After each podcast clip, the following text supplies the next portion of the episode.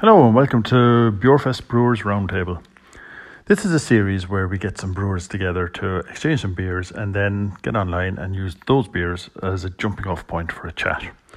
It might focus on the beers sometimes. Sometimes we focus on brewing techniques, might get into beer scenes, might just get into stories of their brewing history. Um, either way, it's a lot of fun and very informative. So before we start the first one, I thought I'd just let you know where the idea came from and what it's about. So, my name is Brian O'Connell. I'm not a brewer, but I have an interest in beer. And during one of the lockdowns over COVID, I decided why not try and learn a bit more. So that's where this idea came from. I started contacting brewers. They were all very generous. They were all love to talk about beer. So we arranged this. Um, started with um, just Irish brewers, but then it moved on, and since then I've had brewers from across Europe, basically, from as far north as Finland, as far south as Cyprus, um, west as Ireland, and over as far as Romania to the east. So it's been a lot of fun.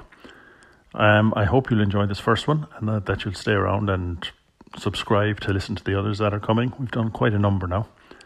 And we, are still doing them. So if you want to come in on a Saturday, feel free. Just check out bjorfest.com for the details. It's free um, and you can join in.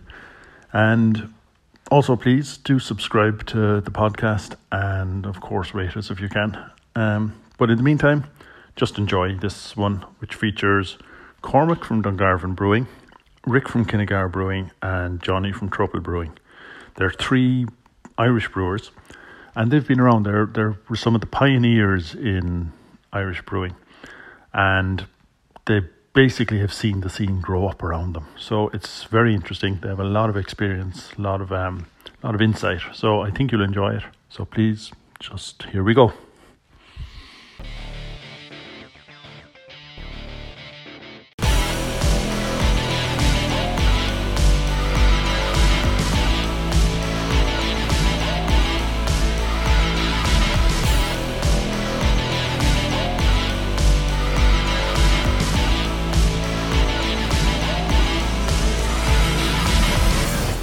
That's it. So as I said, we have Rick from Kinnegar, we have Cormac from Dungarvan, and we have Johnny coming from Trouble. And I don't know if you want to introduce yourselves as you're all among the three of the kind of the longest lasting breweries, I guess, at this stage. Um, like it's been a load. You've been around for ten years or so, so um, I'm sure there's, there's plenty of things you've seen. Um, so maybe if I just want to want to ask, what we're talking about today is kind of porters and stouts and that. So um, maybe someone will jump in before we talk about a particular one. And is there a difference between a porter and a stout, or is it just all the same now? Who wants to take that one? I think Cormac. Cormac. I think I think Cormac should answer that.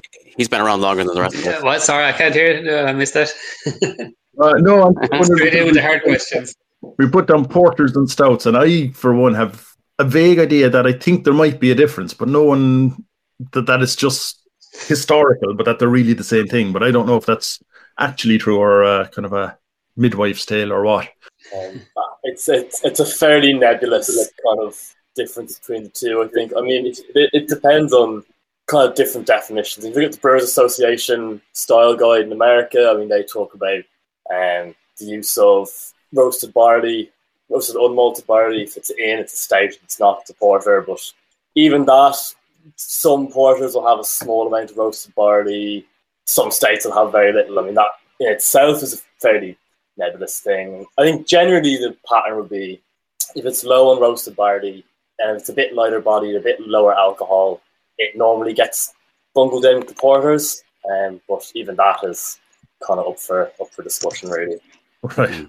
Yeah, what I had heard was that it was back basically a stout used to be a stronger porter, and they were the same thing, but one was had more alcohol, and then for some reason to do with tax, the weaker ones got pushed out of the market or something. That was what I understood, but I, I never quite figured it out to be honest with you.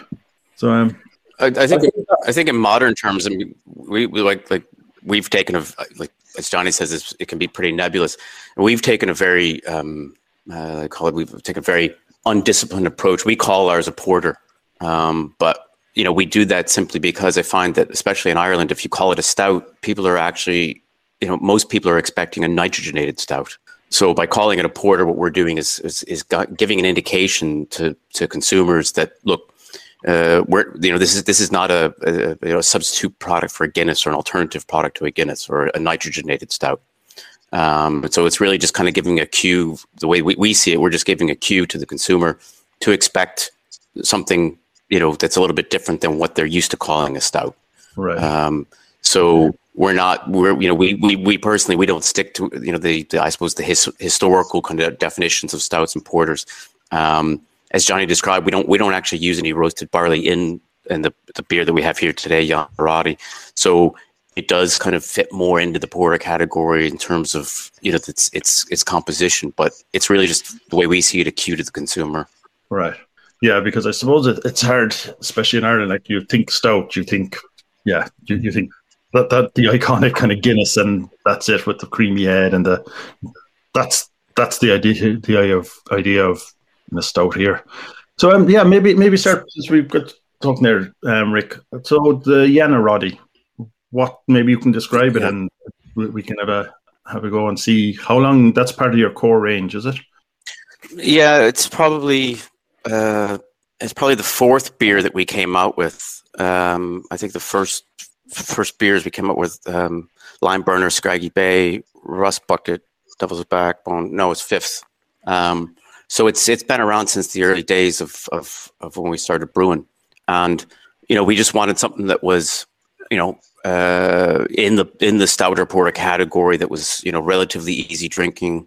Um, one of the things that we don't kind of put too you know too big on the on the front of the label is that we um, we actually use coconut in it. All right. Um, the coconut, um, you know, we don't. The idea of the coconut is not that somebody should get this kind of big blast of coconut, um, you know, like a like a bounty bar. Um, the idea is more that the coconut mingles with some of the the roasted malts just to give a, a slightly kind of a chocolatey character. So it's perceived more as chocolate, I think, than coconut. Okay. That's interesting. I, I, didn't know there was any coconut in it. I should have researched, I suppose, before we came on. But, um, so what about? It's actually what, what, many people don't many people don't know is it's actually it's a it's a very local ingredient. The uh, the coconuts come in on the tide. Um, and we harvest them down on the on the beach. We kind of bring them up from the beach, and then you know it's about once or twice a year they come in. Really? Okay, we had our first technical difficulty here, and just at a, the point I had no idea that we were getting coconuts coming in coming in here. Now this is sorry, yeah, you're back. So we were just hearing about coconuts. Uh, we don't. Okay. okay, I think can we hear you? I can I can hear you, Brian. Okay, so yeah, so um, you were saying you, you've naturally harvested coconuts in Ireland in your beer. Yeah, well, well, it was that was a bad joke. No, we don't harvest them off the beach. um, I did tell that to somebody at a beer. Yeah, I told somebody that at a beer festival once, though, and they did believe me, and they left thinking that that was the truth. So I, I uh, you, you, had me. I, I feel guilty about that. I was in shock, but you had me. Okay, so um, no red faced. Um, so what do you think makes it, lads? Have you tried it there? Um, what do you think makes it kind of special or makes it a bit different? Uh, well, I mean, I've, I've always really, really loved this beer. And this was one of the first uh, craft beers I actually started drinking when I was a young fella. Um, and it's always been that chocolatiness that I've always really liked about um, and that it has like it's a, got a little bit of coffee and then a little bit of chocolate, which I've always liked a lot. Um, and all the while being kind of quite smooth and not like super rich. Right.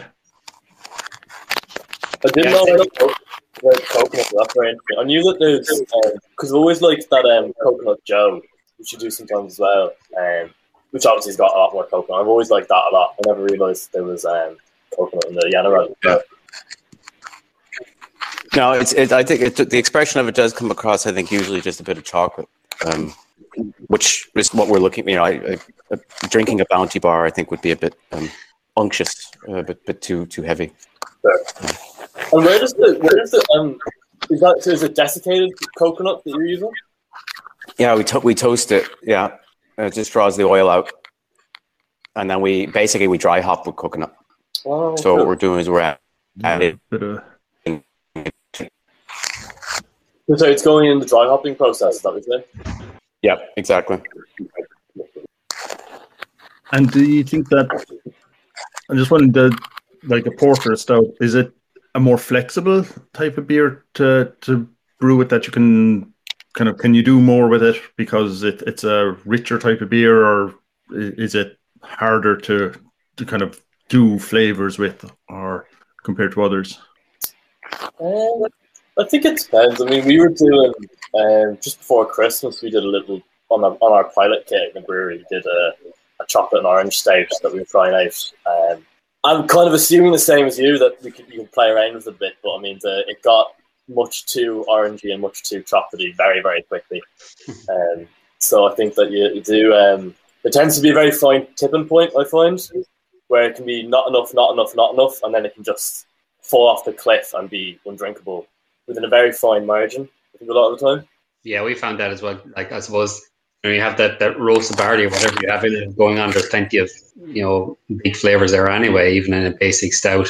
And you're adding, yeah, even if it's orange, we did with coffee and other things, and it's like, yeah, there's nothing, there's nothing, there's nothing, and then ah, much, yeah. You're trying to find that sweet spot where, and things like orange, and you have those chocolatey flavors, and they always go well together. And um, if you can get just enough that the hint of it there, I mean, I'm drinking this now, and yeah, it says coconut on the, the label, but you know, you wouldn't ex- like. I can't pick out coconut, but you can see how it would add that little bit extra there. I mean, I think Rick is right in not kind of advertising the fact because people would be looking for coconut hit you right in the face then, whereas it's it's there and it's subtle and it's doing something else really. Um, it makes it more interesting. But yeah, I find that as well with stouts that it can take a lot and it can get lost in the mix, and then all of a sudden it can just take over. So it is a bit of a bit of a balancing act. Yeah, I would agree. And is that something then that you you basically don't know that until that until it comes out at the very end? So you're just kind of trying the next batch with a bit less, and is- is that how it works? Then you or do you have some way of testing it partway through and kind of separating things out, or is it just purely try it all? Doesn't work. Try it with a bit less, and try I find just adding a little bit time after time, adding a little bit, letting it mix, tasting it, adding a bit more, and just knowing when knowing when to stop and knowing kind of making that judgment call of the next edition is going to be a step too far and not take that extra step. You know, and that's kind Okay. of the, the luck or the skill of it. You know, just stop it. Right. So, so you have to be a bit more restrained. You just have to restrain yourself. Yeah. So, um, Liz, I wonder if we, we have some people in the audience here. Do you have any questions? Um, we might, or any comments? Have you tried the Yannarody? Anybody there? Put your hand up if you're. If you want to come on and uh, here's someone. Paul, do you want to come up and um, come up and ask the question? Let's see if I can invite you and just. You'll be able to do this if I. It was me here one second. I'm trying to figure out how to how to work the controls on this thing. Um, this is the problem with going live the first time. Um, I'm still working out the controls. I thought I could thought I could do this directly from here, and it turns out I can't. Because Paul has a question here, and um, Paul, can you do the thing down there, the, the raising your hand, maybe, and we'll get you up. There he goes. Perfect. Oh, you can hear me again. Yeah, we can hear you. We can't see you, but we can hear you. Yeah, I was just wondering, like, um, uh, we've been we've been starting uh, brewing our own beer, and one of the things we tried was adding a uh, flavored coffee. And we're also thinking of using syrups that are flavored to, you know, enhance our beer. So I was wondering if uh, any of the the breweries use flavored syrups or anything like that. Um, yeah, so I think they're very sugary, and they'll have like mint and yeah, um, vanilla and hazelnut and stuff like that. So I wonder if that's an easy way of flavoring the beer. Um, it, it can be. I find that those those ones are particularly liable to go over the top quite quickly, and um, I find sometimes they can leave an odd kind of an odd kind of taste in the beer. Um, I would generally kind of prefer more kind of solid additions or like fruit purees and stuff. I think generally work better than the, the kind of syrups. I think the syrups can kind of get a bit. They can be much more difficult to balance. I find and to kind of keep under control. Um, but I suppose it kind of probably depends person on person. Yeah, so I uh, yeah, from this all, so none of you really go with the syrups. It's more just the, the kind of the natural ingredients. yeah, we've, we've used a little yeah. fruit puree, but I think a few years ago we got um we got like free samples of syrup and did a few things just to see how it works and with a bit kind of novelty-ish or a bit kind of yeah very quickly over the top and sickly sweet kind of um so yeah we didn't go any further with that right. Uh, paul you're what are you doing yeah. you're brewing yourself down there um, sorry no oh you asking me sorry, oh, yeah. sorry yeah yeah, no. yeah so we, we just got a kit um and we are doing coopers and we we were brewing about you know 44 bottles of stout and we just thought we'd uh, we try a few, just a bit of experimenting. So we tried a few with uh, vanilla. It uh, worked out quite well. Um, we got these flavored coffees that also worked well. Um, we tried chocolate syrup, which I it didn't work. I think it messed up how they maybe it's the oils or something something in it messed up the the head and stuff like that, and it came out sort of brown. Right. So, yeah, I'd say it's, it's, yeah. it's the fat, it's the fats in the chocolate syrup. That's sure. Yeah, that's what we think. Yeah. Yeah. Okay. Paul, by the way, um, since you're the first person brave enough to come up here, we're going to give you a spot prize as well. So we'll um, arrange some beers to be sent to you from the, the lag. Um, since you're you you were the only brave person so far, so maybe someone else will, will inspire someone else to come and do something as well. Oh, great! Thank you very much. Cheers. Well, don't thank me, thank them. So, uh, yeah, we, will arrange that. I'll take your details later, and um, or I'll send you an email later and uh, get your details and send it on to the, the people, and we'll get you some beer out. Grand, grand. All right, thanks for coming up. If you've got any more questions, do come up, but you're not getting any more spot prizes. So, so I'll let you go. Um, so yeah, so that's the Yannarody. And have you tasted that, Paul? By the way, since you're there. Yes, so we're, we're drinking it right now. It's uh, very nice. I've had it before. Um, uh, but yeah, we're having the bottle. Just got it today from um, Ali's in in Celbridge. Uh, so yeah, very nice. Good. Quite yeah. quite, quite roasty, um, sweet, uh, but very smooth. Yeah, I like it. Good. So yeah, so so that's good. Um, I don't know. Anybody else have any any questions here? So we'll just let me just check here. This is the problem with these things. I have to keep jumping around the place to see what people are saying. Um, so yeah, so uh, mostly, what was I going to ask? Sorry, I've lost my train of thought there. So yeah, that's the Yannarody is coconut, which I didn't realize. I should have I should have looked that one up really, but um, I guess I kind of didn't expect to see a coconut in it, but just you know. So um, how about uh, you, Johnny? You've got uh, dark arts. Yeah, so this is the this is probably a bit more of the compared to the other two lads, um, this is probably a bit more of a kind of straight up, kind of shooting from the hip, kind of, um, kind of porter, less um, less adjuncts and stuff like that. Um, so this uh, be, I think this is the only one of our original recipes from our from the first kind of brews that is still going. And um, so it's our oldest surviving recipe. I mean, it's the second or third one the lads did up. Um, and it's a pretty pretty straight up dry porter. Um, so there's no uh, roast barley, but there is a little bit of uh, black, or what's called patent malt, which is um, barley that's been malted and then uh, roasted to a very high level, to similar levels as unmalted barley. Um, so you get kind of a little bit of astringency and a little bit of bitterness um, coming through from that, but it's not quite as acidic um, as the roasted barley will be. Um, and uh, we also we do we have we did made this originally for nitro, and um, obviously it's CO two from the can of the bottle, but we do it on draft nitro as well. Um, you could maybe accuse me a little bit at the time looking at Guinness a little bit more maybe than the lads were, to be fair to us. Um, but we still went for as a porter. It still is on the lighter kind of side, um, compared to most kind of like dry stouts. A bit punchier. It's a bit kind of more more of a session kind of porter, I'd say. The way to go for. Right. What do you what do you think of it, uh, Rick or Cormac, compared to the the Yannarody? How would you how would you describe it? Well, I've always been a big fan of. I've always been a fan of of, of, of dark arts. Um, I've had it both in its its its nitro and its um, CO two versions, and uh, I think they both drink quite quite nicely.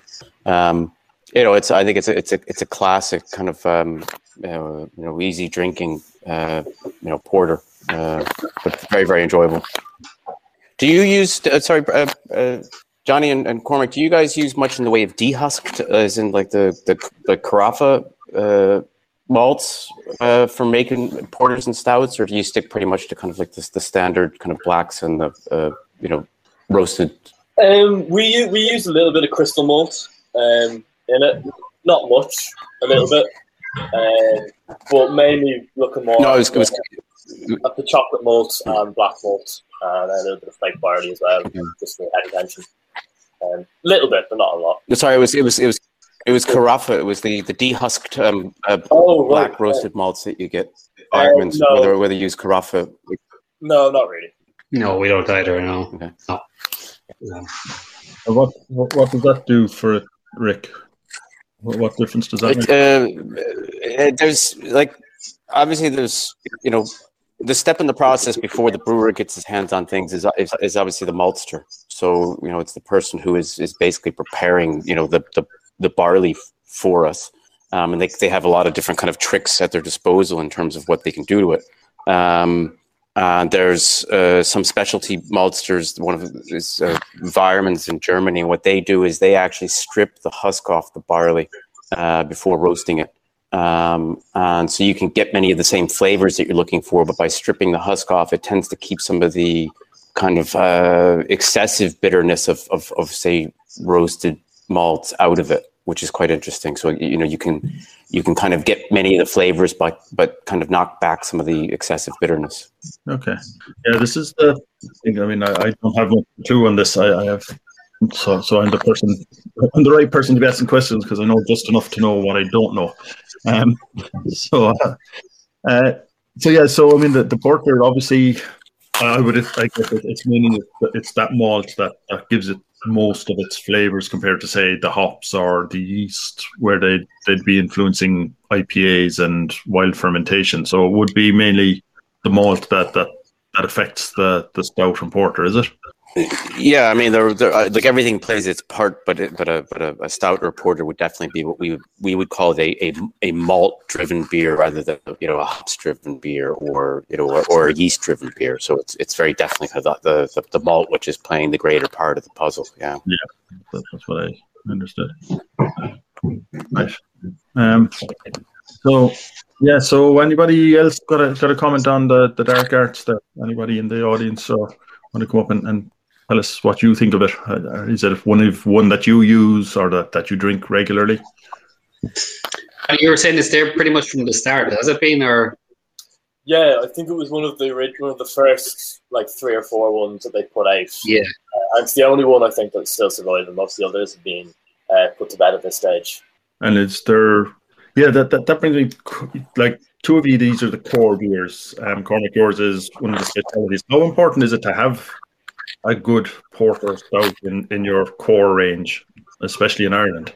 I think it's very important. Um, I think, like most consumers would, the time. And how do you end up changing that then? I mean, if you've you said like this is the only one that that's left from yours, um, how do you how do they drop out of a core range? Is it just purely sales, or do you just get, think that you can do better, or you get bored, or like fashion, I think is something that like when trouble would have been the first few trouble recipes right the first trouble beers. I mean, IPA very much just kind of would have meant either English style or West Coast, for instance. But then as time got on and ambush got popular and the hazy IPAs got much bigger, you know, we, we would do less of more West Coast style and more and more kind of East Coast hazy IPAs stuff like that. I think drives a lot of it, and just what's in what's in fashion kind of thing. And then that's purely down to capacity perspective. I think stouts and porters, you know, if we if we want to call it the craft sector, I think it's probably only responsible for it's it's less than five percent of the overall kind of sales of the of the craft sector. Right. So you know, even you know, if we if we talk about being, you know, a you know, if Ireland is a is a you know a, a stout country, you know, based on on Guinness, and the, the, you look at the sales of Guinness, those those that that interest in stouts doesn't necessarily translate into the the, the so-called craft sector. Um, you know, the, it would be it would be very much kind of like more of a niche, uh, you know, part of, of the right. Yeah, I suppose like when you think about it, you know, people are very well, Irish people like very possessive about the Guinness. It is iconic, and it is. We almost treat it like a craft thing because you know with the the settle and the pour and, and all of that, it's almost Yeah. treated like a craft beer, even Yeah. though it's you know it is what it is. And I mean, it is a Yeah. it is a decent bike. There's not you know when it's done well. Yeah. Yeah, but most it's, most kind of like um, you know, as Rick was saying, I think anybody who makes a stout or a porter, it's it's not going to be the biggest setting in the range, and there are plenty of brewers out there now that don't even look at doing stouts or porters. Um, but to me, it's kind of you, you get to you know instead of just everybody could make hazy IPAs and it'll sell really well, but as a brewery, you get to sort of show or try different things and have a bit of a range, and I think that's important as well, even for breweries to have a bit of a range.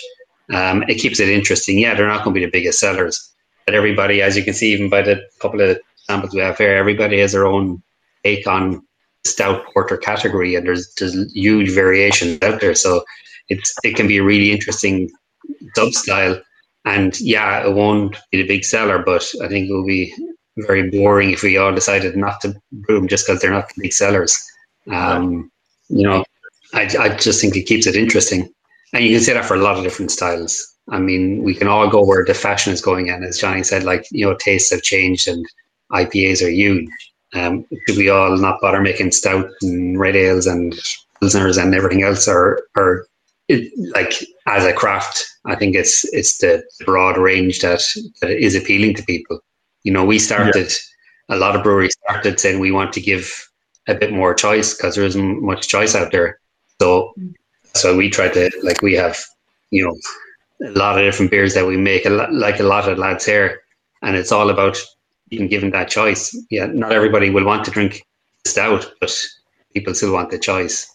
It, we could very easily turn into kind of this thing where craft beers in Ireland craft beers everywhere is just hazy IPAs and suddenly there's no choice anymore um, so to me that's why I think it's important that a lot of different breweries try a lot of different things and, and keep keep it more of a broad church.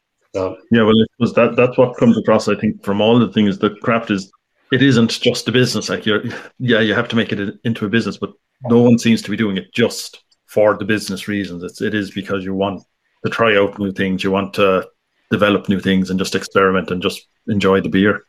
So you're willing to Yeah. take well, what's almost a, Yeah. almost it just to to do that. and it's funny how even Johnny was saying like when ourselves in trouble we we we pretty much started the same day and we were the tail end of every brewery that started you had your stout your lager style or whatever it is and your red ale and that's what you had and it was kind of demonstrating your range very soon after that we suddenly had all these newer breweries that said no we don't have to do it anymore. We'll just bring out you know sours or whatever it is you know um, which is great as well. But I think it's important to, to maintain these sort of traditions if you want. You know, I enjoy when I see breweries coming out with yeah different stouts, different red ales, all these categories that aren't going to be the most popular or biggest sellers, but it's people showing what can be done and keeping keeping the whole range of Irish beers interesting. You know, not just everybody chasing what's the biggest seller. Um, yeah. if we're all in here to make money, pretty- I think we're all in the wrong business. Yeah.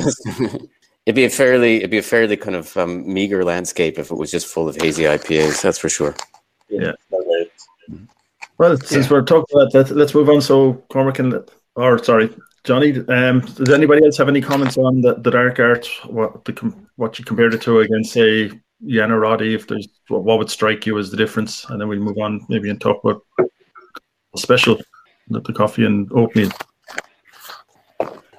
No one from the unions. Um, I do have a question here from Brendan Carroll. Um, he can't come on stage, he says, but um, he's wondering, Johnny, if you're going to do dark art on cask. Um, yeah, we do. We don't like. We usually do a cask for the dark arts every probably one every two months or so. Um, so we've normally we have we've usually got one in either Black Sheep or Underdog. Um, so I think when things are opened up again, we'll be looking to get probably one cast of dark arts into either of those. Would be like what I hope anyway. Because I mean, I, I definitely like it on cask best. That's where I Okay. uh, that's best way to drink um, dark rails personally. So to back that yeah. So yeah, that's good news there, Brendan. Um, actually, we're, we're don't have enough people coming on stage, so I'm, I'm finding it hard now to give away prizes here. Um, somebody come on and talk to us so we can give away some of these people's t-shirts next. Um, we're waiting for that. Um, I also have to do the, the one for the tweet. Who who did the tweet? And I don't think we have enough people on live today, but um, when they see the replays, they, they might come on live the next time. Um, so yeah, Cormac, you've got the coffee and oatmeal. So this isn't your core range. This is it's not seasonal either. You don't do it every season, is it? It's, it's a special. Just... Uh, yeah, well, we do it every winter. Oh, you um, do. Okay. Yeah, yeah. It's uh, well, we don't we don't call it a Christmas beer. We don't have a Christmas beer, but usually about November or so, we bring out um, a batch of this. Um, so yeah, it's not year round. We have our our Black Rock as our year round stout, um, and uh, yeah, this is just something. I, I think we've done done it about nearly ten years now, um, so it's a fairly regular seasonal. Um, there is there's roasted barley in this. There's also chocolate malt and a few other bits, and um, the oats obviously we get from Flahavan's. We're only down the road from us, and um, which kind of I find the oats just kind of add a bit of a sort of a creaminess to the, the texture of it, and then every every year we put a different coffee into it. Um, it's Badger and Dodo again, who are about 40 minutes the other direction from us, and uh, we kind of go to them and say what's new and interesting in the coffee world because I don't know. You know, I like to drink coffee, but they're their finger on the pulse of it, and they come up with a few suggestions, and we might do a couple of tastings and see what we think will work with well with a in a stout. And yeah, so every year we pick a different coffee. So every year it's you know obviously going to be slightly different, um, and it just kind of keeps it interesting. And where do where do they come into the brewing process then? The the oatmeal and the thing is it where do you add them? Uh, the the oats go in with the um in with the grist, so they're in the mash, and we add the coffee. Then actually we add in the fermenter. Um, we brew an oatmeal stout, and then we add coffee to it. Uh, we experiment with different um, stages of adding the coffee, and we just find we we can get better, I suppose, consistency of flavor adding it. Then, um, you know, I know some people add you know the roasted beans into the mash and things like that, but uh, we tend to just add the coffee into the into the fermenter with it. And as Johnny was saying earlier, like we kind of you know we'll add some coffee, we'll taste it, we'll add some coffee, we'll taste it, and, and it can be the, like no coffee, no coffee, and then you hit that sweet spot. Then all of a sudden it's too much coffee. Um, so each year you're trying to find that sweet spot. So I know people say to me every year, either there's not enough coffee or there's too much coffee in it. So I think when you've half the people say neither thing, I think we're fairly spot on. Um, I suppose for me, you know, I've had coffee beers which are literally like a, a pint of coffee, and I find that a bit off-putting. I just wanted a subtlety there, and that's right. what we try and aim for. Hmm. Cormac, do you find that certain kind of certain styles of coffee work um, work better than others? Like you, you know, more you know, kind of more darker roasts or lighter roast, more acidic, more. Are you finding that yeah, you've seen we any? discovered that very early on. Sorry, we discovered that early on, and um, you know, I've been up. I go up to Badger and Dodo, and we'll taste some coffees. And what I would consider a nice cup of coffee usually doesn't work when you put it in the context of in the beer. Um, mm. So, the last couple of years, they've been more kind of Ethiopian strains. But I think at the start we tasted this lovely kind of Colombian. it was like rich chocolatey. That's lovely. You put it into the stout, and it just it's completely lost. Um, so some of the coffees we've had over the last few years, um, as a coffee, they're not very nice. The beans, and so you get a lot of kind of red berry kind of you know those kind of fruity flavors to it. Yeah. So it makes for a slightly peculiar coffee on its own, but then those flavors come through better in the beer. Um, and on the chocolatey end, gets lost in the dark. Yeah. They're um, they're a bit brighter, a bit brighter, and more acidic and fruitier. Exactly, and it just kind of, I suppose, comes through a bit more in the beer, and you can say, okay, that's the coffee. You know, I yeah, and it's funny, yeah. Then you know, you taste that coffee on its own. It's like, you know, I wouldn't. It wouldn't be my favorite cup of coffee on its own. You need to blend it with something. But we found that, yeah, any kind of typical coffee, kind of traditional with your coffee and you know your kind of chocolatey, roasty kind of flavors. You have all that going on already in the stout, so you don't need to add that. Um, yeah, exactly. It just means we tend to go for more offbeat kind of different kind of beans.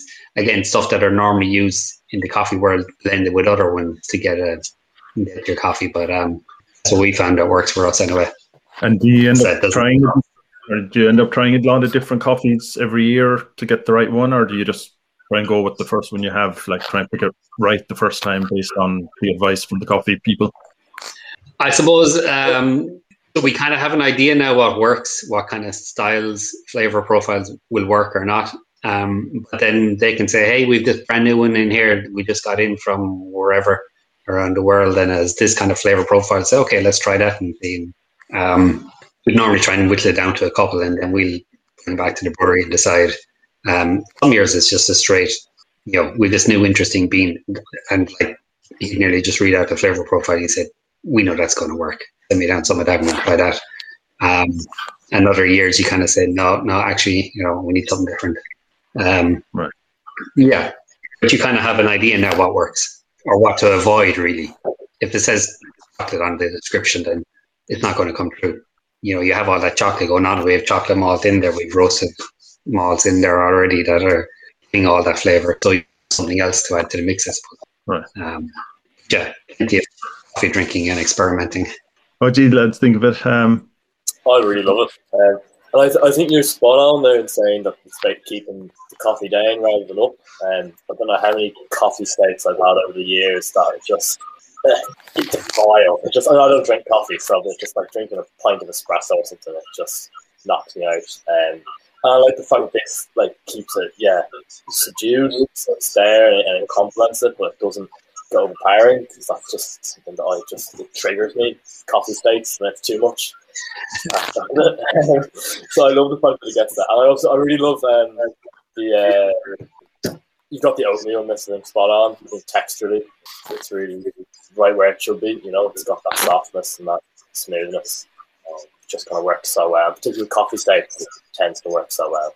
Yeah, I, I think it's I think it's like with any you know any flavors you add to beers. I mean, if you go over the top, they kind of almost turn a bit novelty like. You know, you, you taste one and say, "Oh yeah, you know, I get that coffee hit or oh, whatever it is, you know, fruit or whatever."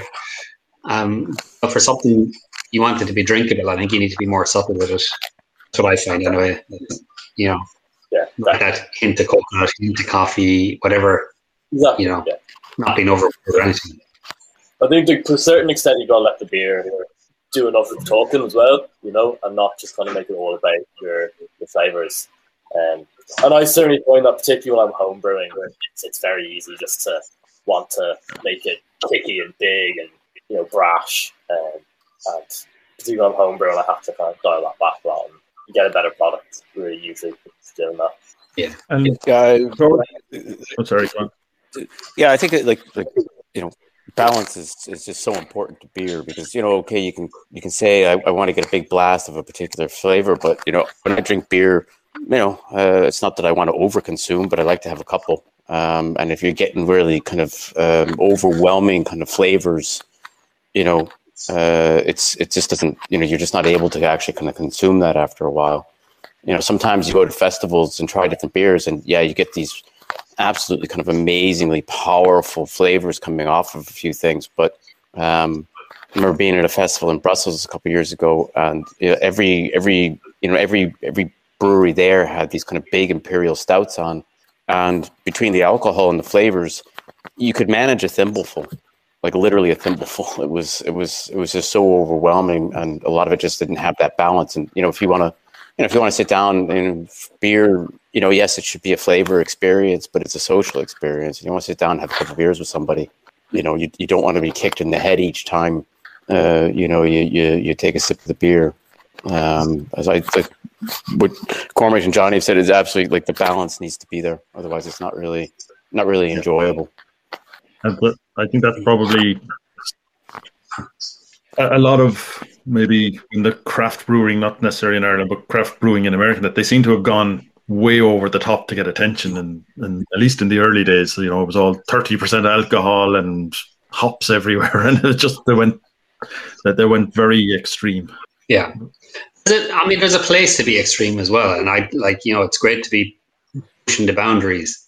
As Rick said, sometimes that place is just at a beer festival where you take little sips and say, wow, this is, you know, full on this and full on that. But you know, that's not necessarily the beer you want to sit down and have a couple on a Friday night watching TV or something. You know, so there's there is a place for everything. I'm not saying people shouldn't be bold and push the boat out, but for me, for my personal taste, and that's I suppose what comes through in the beer is like this is kind of beer I want to be able to come sit down and drink a few of, and you know, not be totally overwhelmed by coffee or whatever the dominant flavor is. Um, yeah, there's there's there's a place for everything really. Yeah. And that, that's the thing is like the beers you all do, it's all what you like to drink yourselves. It's not necessarily going for what you you know what you think the big market is. It's something you'd like to you'd enjoy. Yeah, I think so, and I, I think that's often where a lot of the really kind of overpowering and overly infused beers kind of come from is a desire to in a crowded marketplace kind of stand out or make a splash or make an impact or have, be different. And at the end of the day, at the end of the day, if, if the beer backing it up maybe isn't of that quality and you're just kind of looking for a short fix and looking for kind of an easy easy headline almost. And I think that will shine through in the beer. It, it won't work and it won't be balanced. It, it won't be right, you know. Um, and that's why we get beers that do have really, really intense flavors and are really heavily infused. That could be brilliant. I mean, I remember I had um, the Speedway Stout from AleSmith there a few months ago. I got my hands on a can of it, and it's loaded. Um, but it was brilliant. It was really good, and that's because I mean the stout underneath it was excellent, um, and it was done right.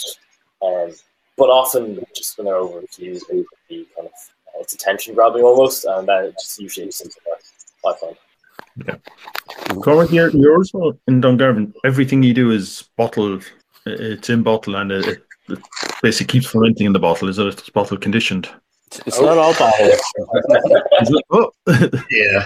I, this must Um, this must be a this must be a national first. It's is this this is probably the first Irish can conditioned beer, isn't it, Cormac?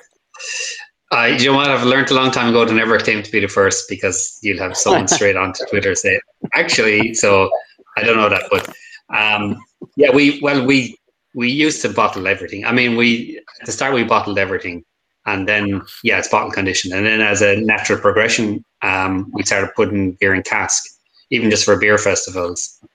Um, and then we, you know, the last year we've done a little bit of keg. Most of that just stays local now. And as Rick just showed there, we've started experimenting now with cans. Um, apparently, cans are in. You know, who knew? um, it's funny because a few years ago you had the likes of probably Metalman were one of the first. You know, there's a couple in their toe in it, and you're kind of there's probably a lot of people hanging back saying, "I want, let's see how this goes." You know, but um, you know, yeah, cans are cans are huge, and um, I suppose we were just you know toying with the idea over the last few years of well, we bottle condition, and should we start canning as well? And like, let's try can condition. Now we've we've done a few trials just to see if it's something we can go with. So hopefully, over the next few months, we'll try and bring out some some, of our our beers in cans and yeah, see how it goes. Um, but yeah, the, the can condition as well, which is you know another little challenge for us. Um, yeah, interesting time. So have you Um, you have it all? the, the shelves of the office. Sorry, Brian. I was just going to say it's amazing to see the change over the last few years, where it's like can is becoming the dominant, and um, Yeah. yeah, so Yeah, because maybe it's the- about time we. we What, what does that change the, the taste of the beer, or is it something that you can control now? Will it end up slightly different because from the bottle conditioned? I mean, technically, it shouldn't. I mean, it's the same beer. We're going to treat it the same, um, pretty much as much as possible as if it was in bottles. So we, we're, we're while we were doing a few trial batches, we were trying to keep the process pretty much the same. Um, but you know, you, you do you do the same when you put into a cask, and people say it's a completely different beer from the cask. You know, um, Yeah. you know, there's there's there's what happens within the container, and then there's probably people's perception as well. So it'll be interesting to see. Um, yeah, uh, we'll find out soon enough, I suppose. That's the Black Rock Stout from the can, Cormac, and it, it tastes wonderful. It looks great. So Cheers, Rick. Yeah, I think that's the first one that left um, left Dungarvan. I'd say anyway. Wow. Yeah, yeah. We don't even have a the- proper label. That's just a bottle. you you you you- like you you in terms of getting your CO two volumes correct, it's it's a, it's a I mean you must be you know the the absolute experts at it when it comes to the bottle conditioning. At the, at the are you having to change much in terms of the way you deal with CO two in the in the can conditioning? Um, yeah, we we find it just alter slightly. Um, you know, we've had a lot of help and input. The lads from Dot Brewery actually, I think they do some of their um, seasonals and conditions. So we got a bit of advice from Okay. them as to how they found it, and um, yeah, and that's part of the process, just tweaking that as well. Yeah, the, the level of carbonation you want in the can um, compared Yeah. to the bottle. Um, yeah, so there's little tweaks like that that we're just playing around with. Hopefully, yeah, we'll get there with something. It'll be interesting to see, but yeah, I, I was amazed by how the cans came on as well. They came out of nowhere, really, because even outside of Ireland, probably a lot of it, it you know, it's still bottle is is the main way. Well, outside of maybe English-speaking countries, maybe I'll put it that way, because in America they'd be big in cans, and in England, but you look at Belgium or something like it's still primarily bottles and bottle conditioned. Although you are seeing now, I mean, the Schuff started doing cans there Yeah. a year ago, and some of the traditional Belgian breweries um, are starting to transition, which surprised me. I kind of never thought they would change. I never saw that coming. Yeah, I, I saw that. All right, that some of them were doing it, but um, yeah, it, it's surprising. Because, I don't know. I, I think I'm old fashioned. That yeah, pouring it from a bottle feels different to me from pouring it from a can. It just viscerally, it, it just feels like it's you know the bottle is something nicer. Um, that's from my age, I suppose. But uh, yeah, it, it feels different. Um, I was wondering whether it whether it changed the flavor, whether that's why a lot of them were like were resistant, or is it just tradition? As you said, like a lot of the a lot of the Belgians in particular. Um, but yeah, I- I think it's- Bel- I think it's just. I think it's. I think it is tradition. I think it's also kind of. But you know, uh, everybody has their perception about what packaging format should be used, and um, you know, uh, you know, by all accounts, from a technical perspective, the can would be, you know, the the, the better packaging format for the freshness of the beer. Um, Yeah. If everything is, if, if you know, if the cans are being filled properly.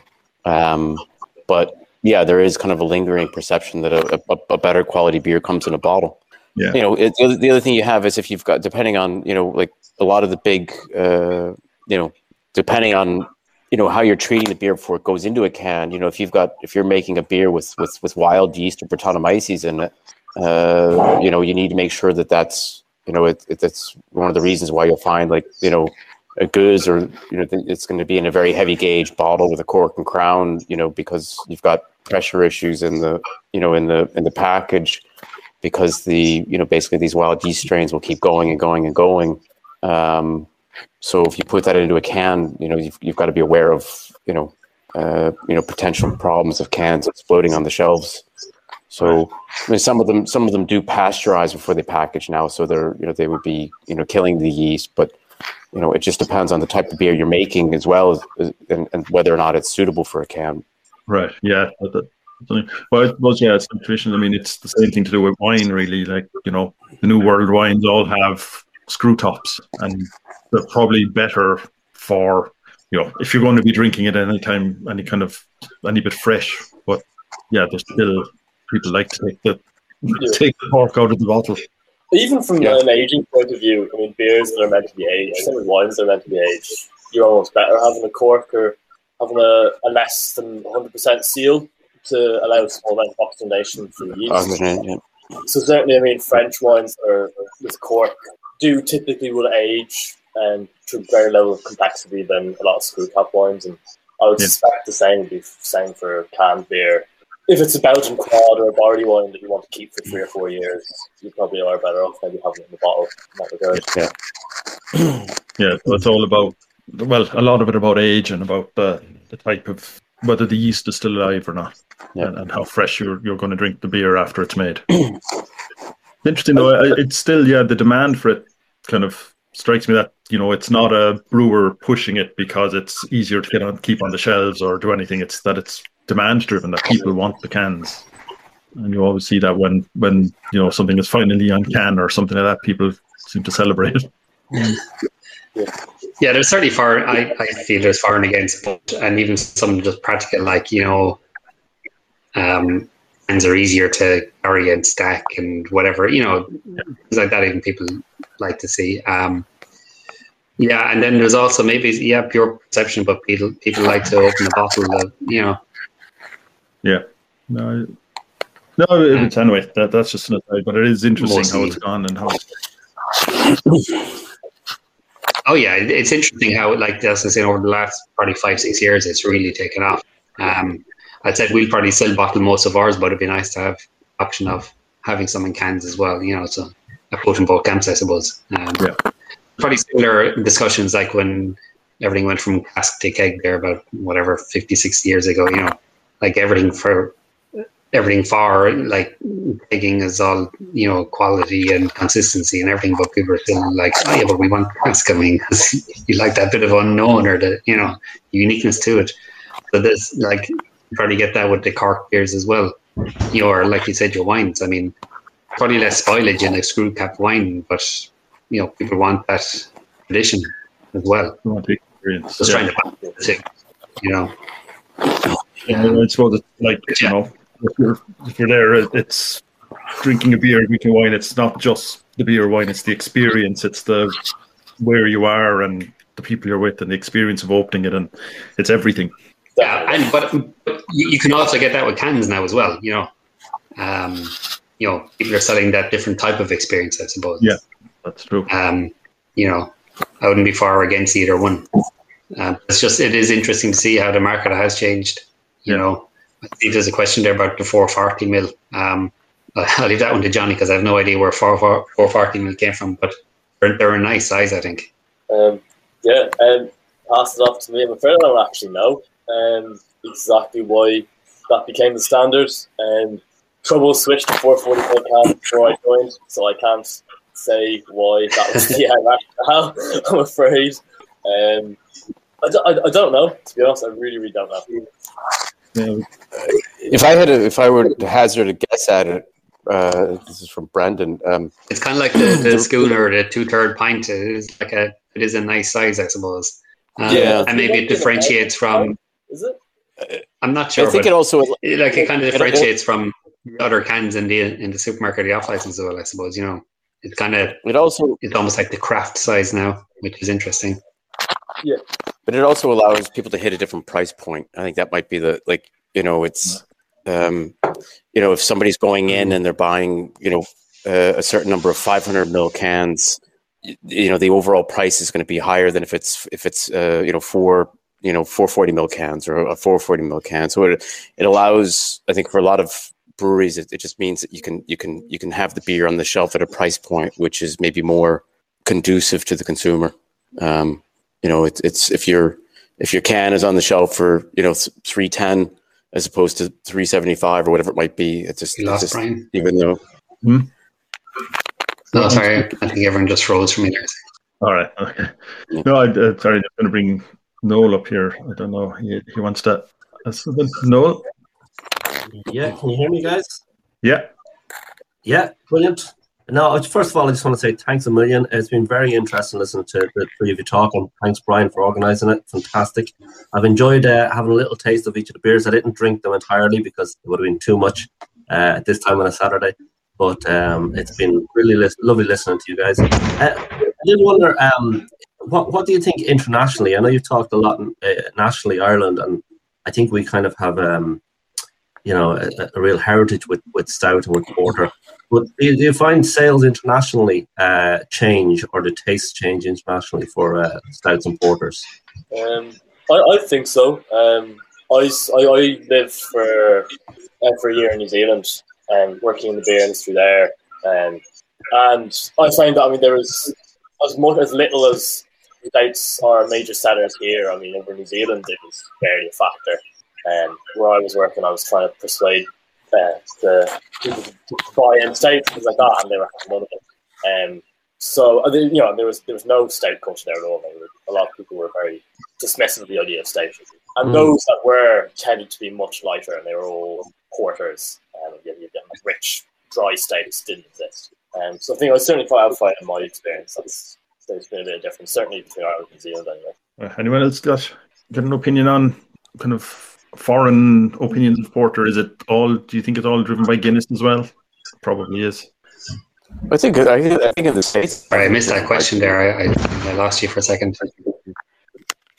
No, we're, no, I, we're just asking about sorry, no, I'll let you. I, I think in the states that the, the, the culture is definitely driven by Guinness. Like most people actually in the states view Guinness as a craft brewery. Um, they don't see it as being maybe kind of like a you know a large multinational in the same way that we do here. So if you're looking, you know, in this in the states on the on the on the you know on the craft side, I don't I don't believe there's a, a lot of interest in in stouts and porters. You know, it's probably a smaller niche than it is here.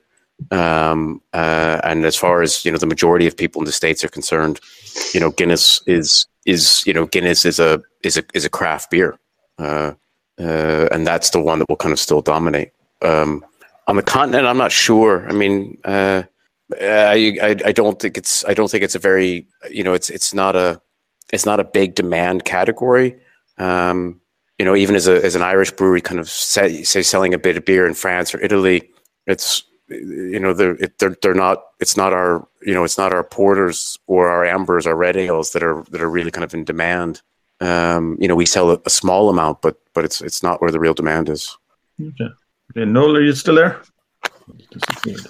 yeah because i i know well I, i'm surprised that there isn't much because i thought uh, well i suppose it depends how you classify like brown beers dark ales are reasonably popular on the continent i think whether they count to them as porters or stouts i don't know yeah. Well, you can see different darker beers, but they tend. I think they tend to be sweeter. Um, you know, like they're they're they're you know when you're looking at dark beers in the states, they tend to be kind of. Or sorry, in the continent, they tend to have a, a, a, a very definitely kind of a sweeter component to them.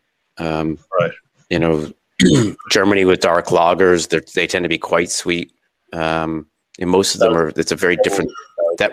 Sorry, Johnny. Just uh, the the dubbels over in Belgium the dark ones tend to be again on the sweeter side. Yeah, and you don't get quite that roasted impact. It's a different, it's a slightly different kind of characteristic to it. And listen, guys, um, I promise to keep it short. Um, I think I'm running over a little bit of time, but thanks a million for your time.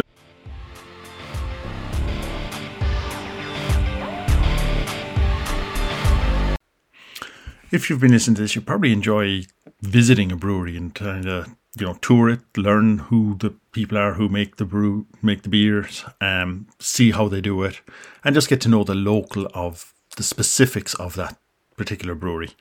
Um, you've probably also found out that it's quite difficult to identify which brewers allow visitors. Many don't because they don't have space, they don't have time. A lot of breweries are gypsy brewers, they don't have their own facilities. So trying to dig all that out can be quite hard. That's why I set up breweryvisits.eu. Um, it's a list of, it's a directory of brewers that allow and welcome visitors. You know, it, might be that they have set up tours, you know, kind of tours arranged, or that you can just call them and they're, they're quite happy to show you around. It's still growing. We have about 300 brewers in there out of about thousands that I went through.